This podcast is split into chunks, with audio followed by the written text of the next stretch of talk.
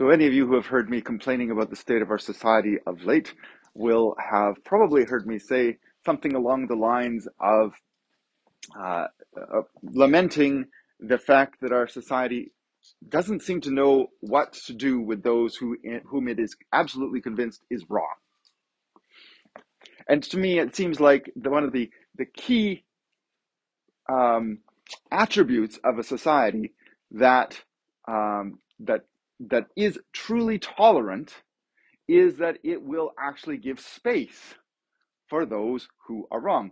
And I think as I've been thinking about it just in the last little while, um, realize I've realized one of the one of the reasons that frustrates me so much, I think, is that as Christians we kind of have about I don't know two thousand years of experience with this.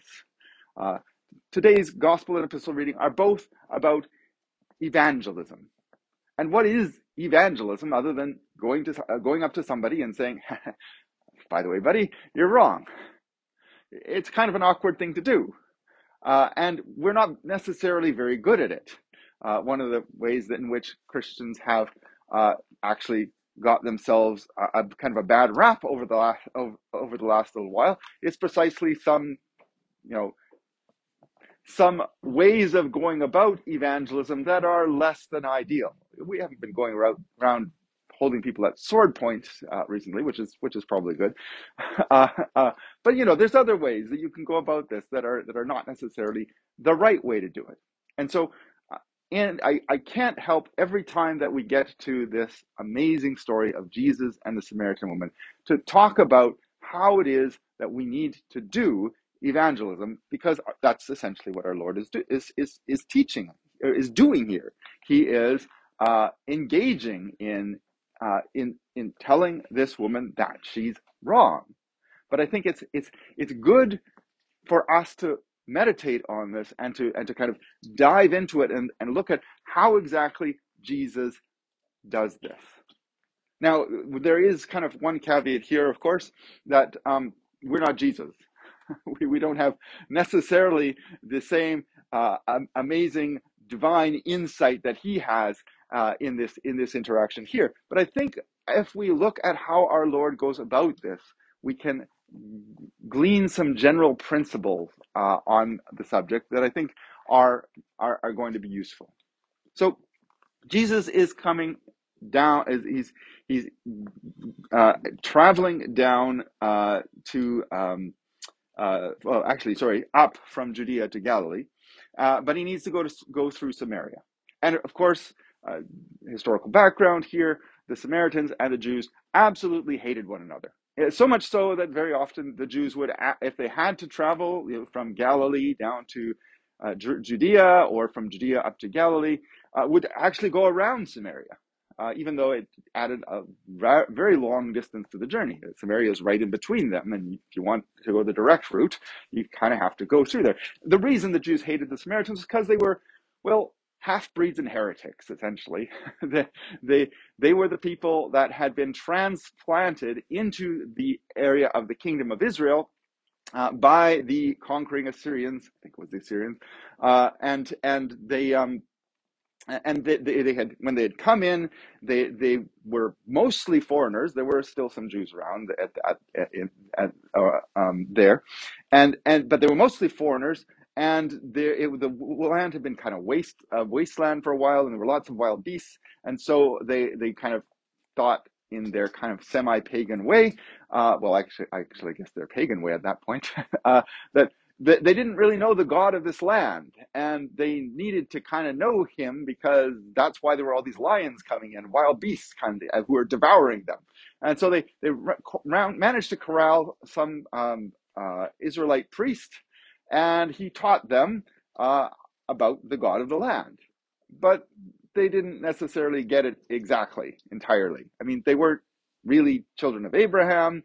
Uh, well, maybe they were kind of, sort of, but but uh, they they they didn't have that same connection, and and they didn't uh, go down to Jerusalem to worship. Uh, in fact, they they created their own temple. The the that on Mount Gerizim, uh, that's where they worshipped God. they, they also didn't they accepted the Mosaic law, but they didn't accept the, the any any of the other uh, writings that that the rest of the, that the Jews accepted. So they were like, yeah, you kind of you guys kind of sort of have it, but not really. And and there was bad blood between them because the Jews at one point even went up and destroyed the temple on Mount Gerizim. Uh, so you know this is not the sort of thing that makes for good relations. Uh, and Jesus, this is this is the uh, the the the uh, environment into which Jesus is going to just just get home to Galilee. And so he's he he he comes to a city uh, called Sychar, near the plot of ground that Jacob gave to his son Joseph, and Jacob's well was there. Uh, so Jesus is right there at the well of Jacob that Jacob dug. Kind of cool. Um, and and Jesus was tired, and I love that. I mean, here he is, the Son of God, God incarnate, and he's tired.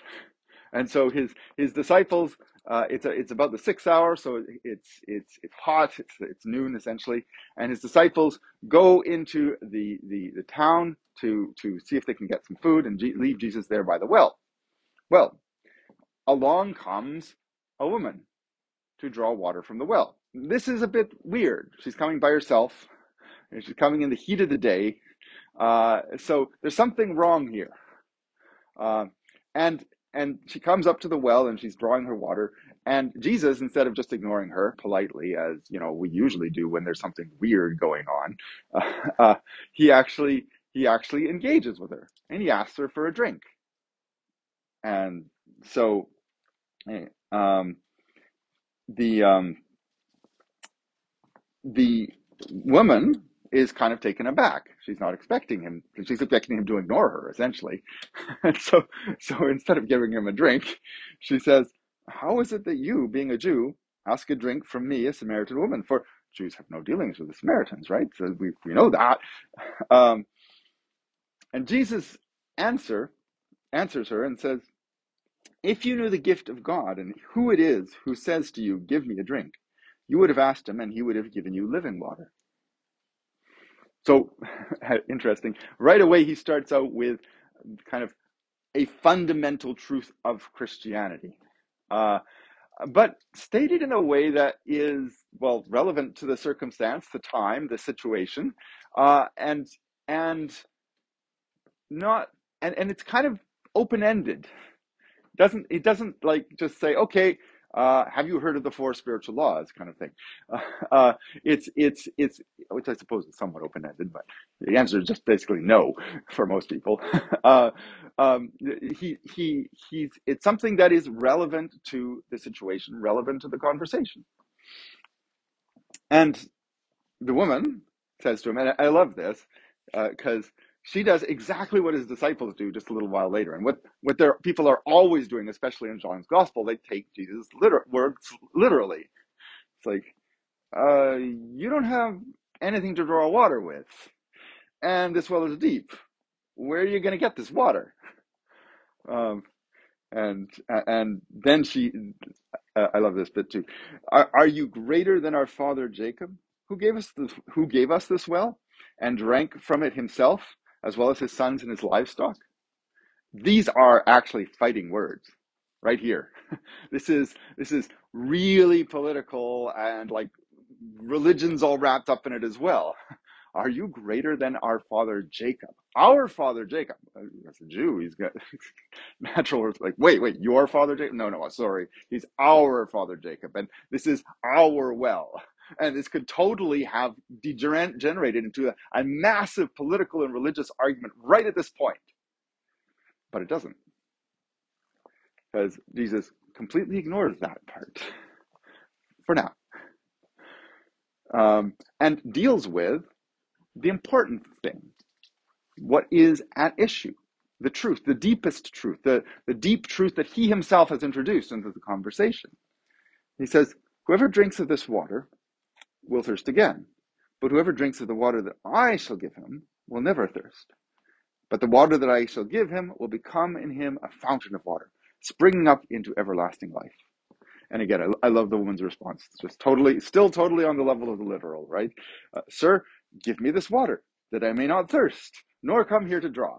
it's very inconvenient to come here in the in the middle of the day, uh, and uh, it would be great to just have a source of water that I never have to like. Sounds good to me. Uh, I'd like that. Um, and again, and, and, instead of you know correcting her and saying, "Well, you you've misunderstood me. This is that's not what I was talking about." Jesus again shifts gears and now addresses the reason she's there at the well at in the heat of the day by herself. But he, again, he doesn't address it totally directly. He says, "Go call your husband and come here." And the woman says, "Oh, I have no husband." And Jesus says, You're absolutely right to say that. You have had five husbands. And the one you have now, the man you have now, is not your husband. And this you spoke truly. And uh, uh, so here's where, you know, he's God and we're not. We don't necessarily, we're not necessarily going to have this level of insight. But I think what we can see here is that he's interested in her, in her struggles, in her situation in life. Uh, and, and he wants her, well, he, he loves her. He wants her to deal with this problem that she has. And, and, and so instead of just ignoring it, ignoring this uncomfortable reality, he, he dives in and says, well, you know, go call your husband. Um, and then when she tries to wiggle her, weasel her way out of it, he doesn't let her. He, he, he says, you know, well, but again, really interesting here, he seizes on the one bit of truth that she says and commends her for it. It's like, you know, yeah, actually, he isn't your husband. You've had five, and the one you are with now is not your husband. So, yeah, in this you spoke truly. At which point the woman is like totally, like not unnaturally, totally blown away. and she's like, wow, uh, sir, I, I perceive that you are a prophet. Uh, and because uh, only a prophet could know this. Again, this is not something, this is probably not an advantage most of us will have. Uh, but I think, you know, if we, if we do take an interest in the person, as the person, for the sake of who they are, and if we focus not on what they get wrong, but on what they get right. And also don't un- avoid uncomfortable truths, but actually engage with them in a way that is compassionate and loving, you know, not, not condemning. And, and you don't get any sense of that from our Lord's words here. Uh, anyhow, so she, she says, I, she gets it. She, he's a prophet or something like that. Um, and, and of course, immediately then she shifts from the political to the religious but inter- but I wonder here. Obviously, I, I, we can't actually know for certain, but I wonder here whether at this point she's she's heard enough from Jesus to realize he's somebody trustworthy. Because it's interesting what she brings up. She brings up the whole question of where do we worship, which is again one of those dividing points. And again, it could totally have gotten derailed here, but it doesn't because it's Jesus talking. um, but but but but uh, but she brings it up in a way that seems almost, and this is just me speculating here, but it it seems almost like maybe she's really interested in his answer. Like he's a prophet, he should know. He obviously has some some inside track with God, so he should know about the proper answer to this. And so she says, Our father worshipped on this mountain, Mount Gerizim. And your Jews say that in Jerusalem is the place where you ought to worship. Uh, and Jesus' response is again fascinating. Uh, he, I mean, again, it could totally have degenerated into here. Here's all the reasons why we should totally worship in Jerusalem, and here's all the reasons why you're wrong. Uh, but no, he actually moves it toward in the direction of something where she's actually kind of right. Women, Believe me, the hour is coming when you will neither on this mountain nor in Jerusalem worship the Father. And he also doesn't just let her get, get her off the hook. Um, you worship what you do not know. We know what we worship, for salvation is of the Jews. But the hour is coming, and now is, when the true worshippers will worship the Father in spirit and truth. for the Father is seeking such to worship him. God is spirit, and those who worship him must worship in spirit and truth. So he, again, shifts, uh, he, he doesn't let her get away with it, if you will. He's like, you know, salvation is of the Jews. We know what we're worshiping, talking about. You guys don't. Uh, but he, he shifts it, in, the, the whole notion of worship in a direction that she can connect with that she can understand. And that is actually where where where what she understands and believes is in the best possible uh, is is seen in the best possible light. Uh, the hour is coming and now is when true worshippers will worship the father in spirit and in truth for the father is seeking such to worship him. The woman said to him i know that messiah is coming who is called christ when he comes he will tell us all things so the Samaritans, like the Jews, are expecting the Messiah. And Jesus says to her simply, I who speak to you am he.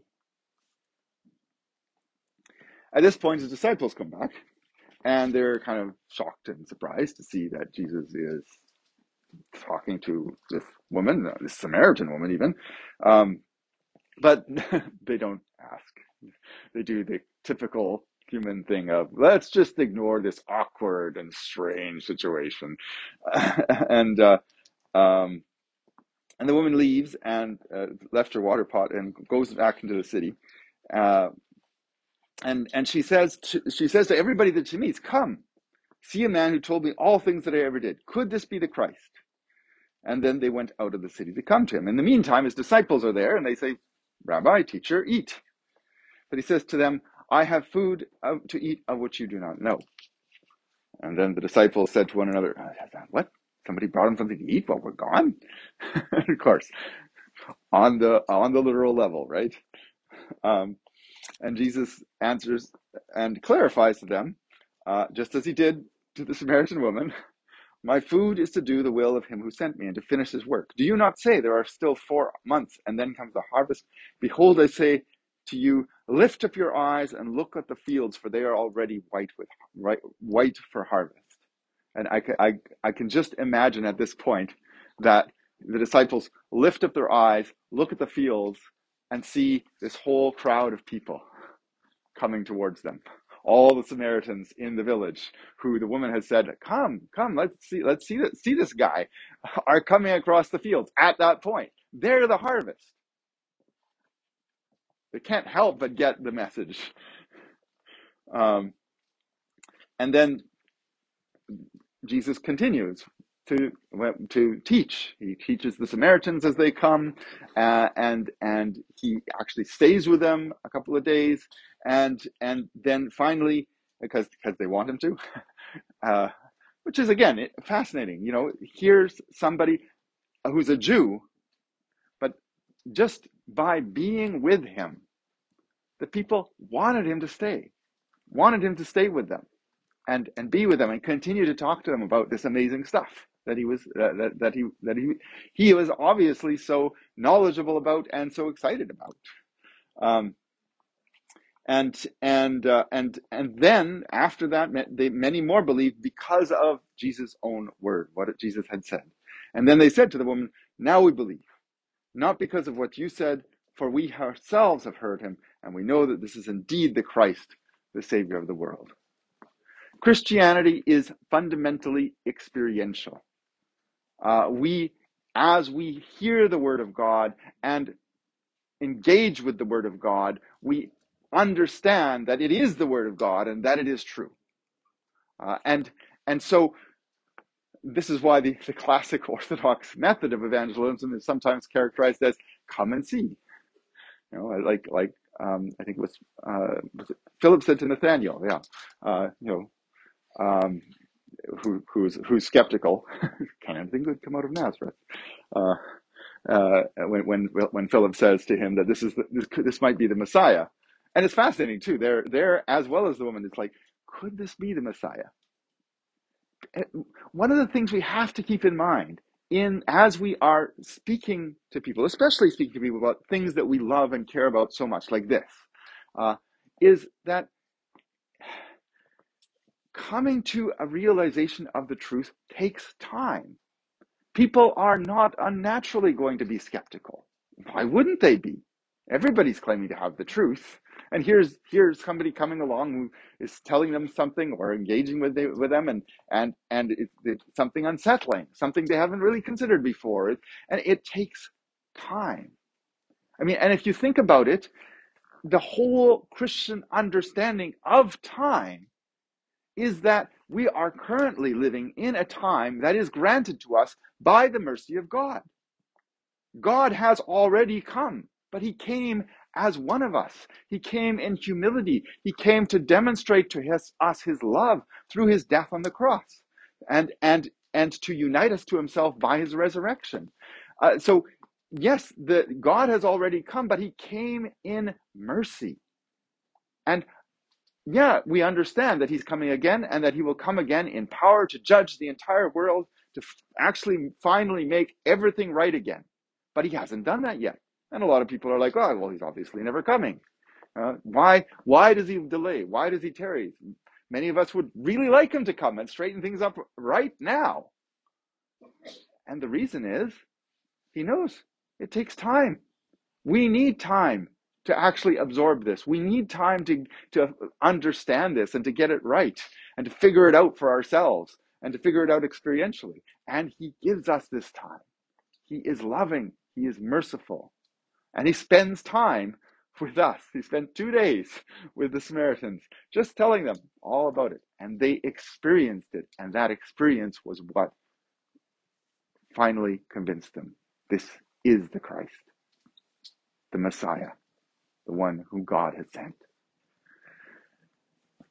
It, it's a it's a it's a solemn and serious responsibility and business to be a Christian not all of us have the gift of evangelism, but all of us have the experience of Jesus.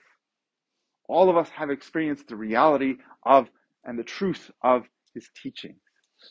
And so, if, if we are living that, uh, then our conversation should, as our Lord has said, always be kind of seasoned with salt not necessarily salty in, the modern uh, parlance, but but but but actually tasty, interesting, uh, something that that people enjoy, uh, that something that brings out the flavor of whatever the conversation is at that moment in time, uh, and and if we do that, if we're if we're truly and genuinely excited about our experience of Christ, then exactly what we heard about in the epistle reading will also happen up in Antioch. They flee there, and and you know they just keep talking about Jesus, and some of the uh, Gentile Hellenic Jews become Christians, and so that Barnabas has to go and and help them, and and then he brings Saul uh, Saul in uh, later Paul uh, uh, to to to help as well. Um, I think that's how it works mostly, is through relationship, through caring about people through wanting to know what people's problems are, not simply ignoring them and engaging with them in love without condemnation. And, and as we do this, then as, as we follow our Lord's example and just actually care about people and care about the truth, then you know it will take time, but people will come because they recognize the presence of Christ in our midst. To whom be glory for the Father and the Spirit, now and ever and unto ages of ages.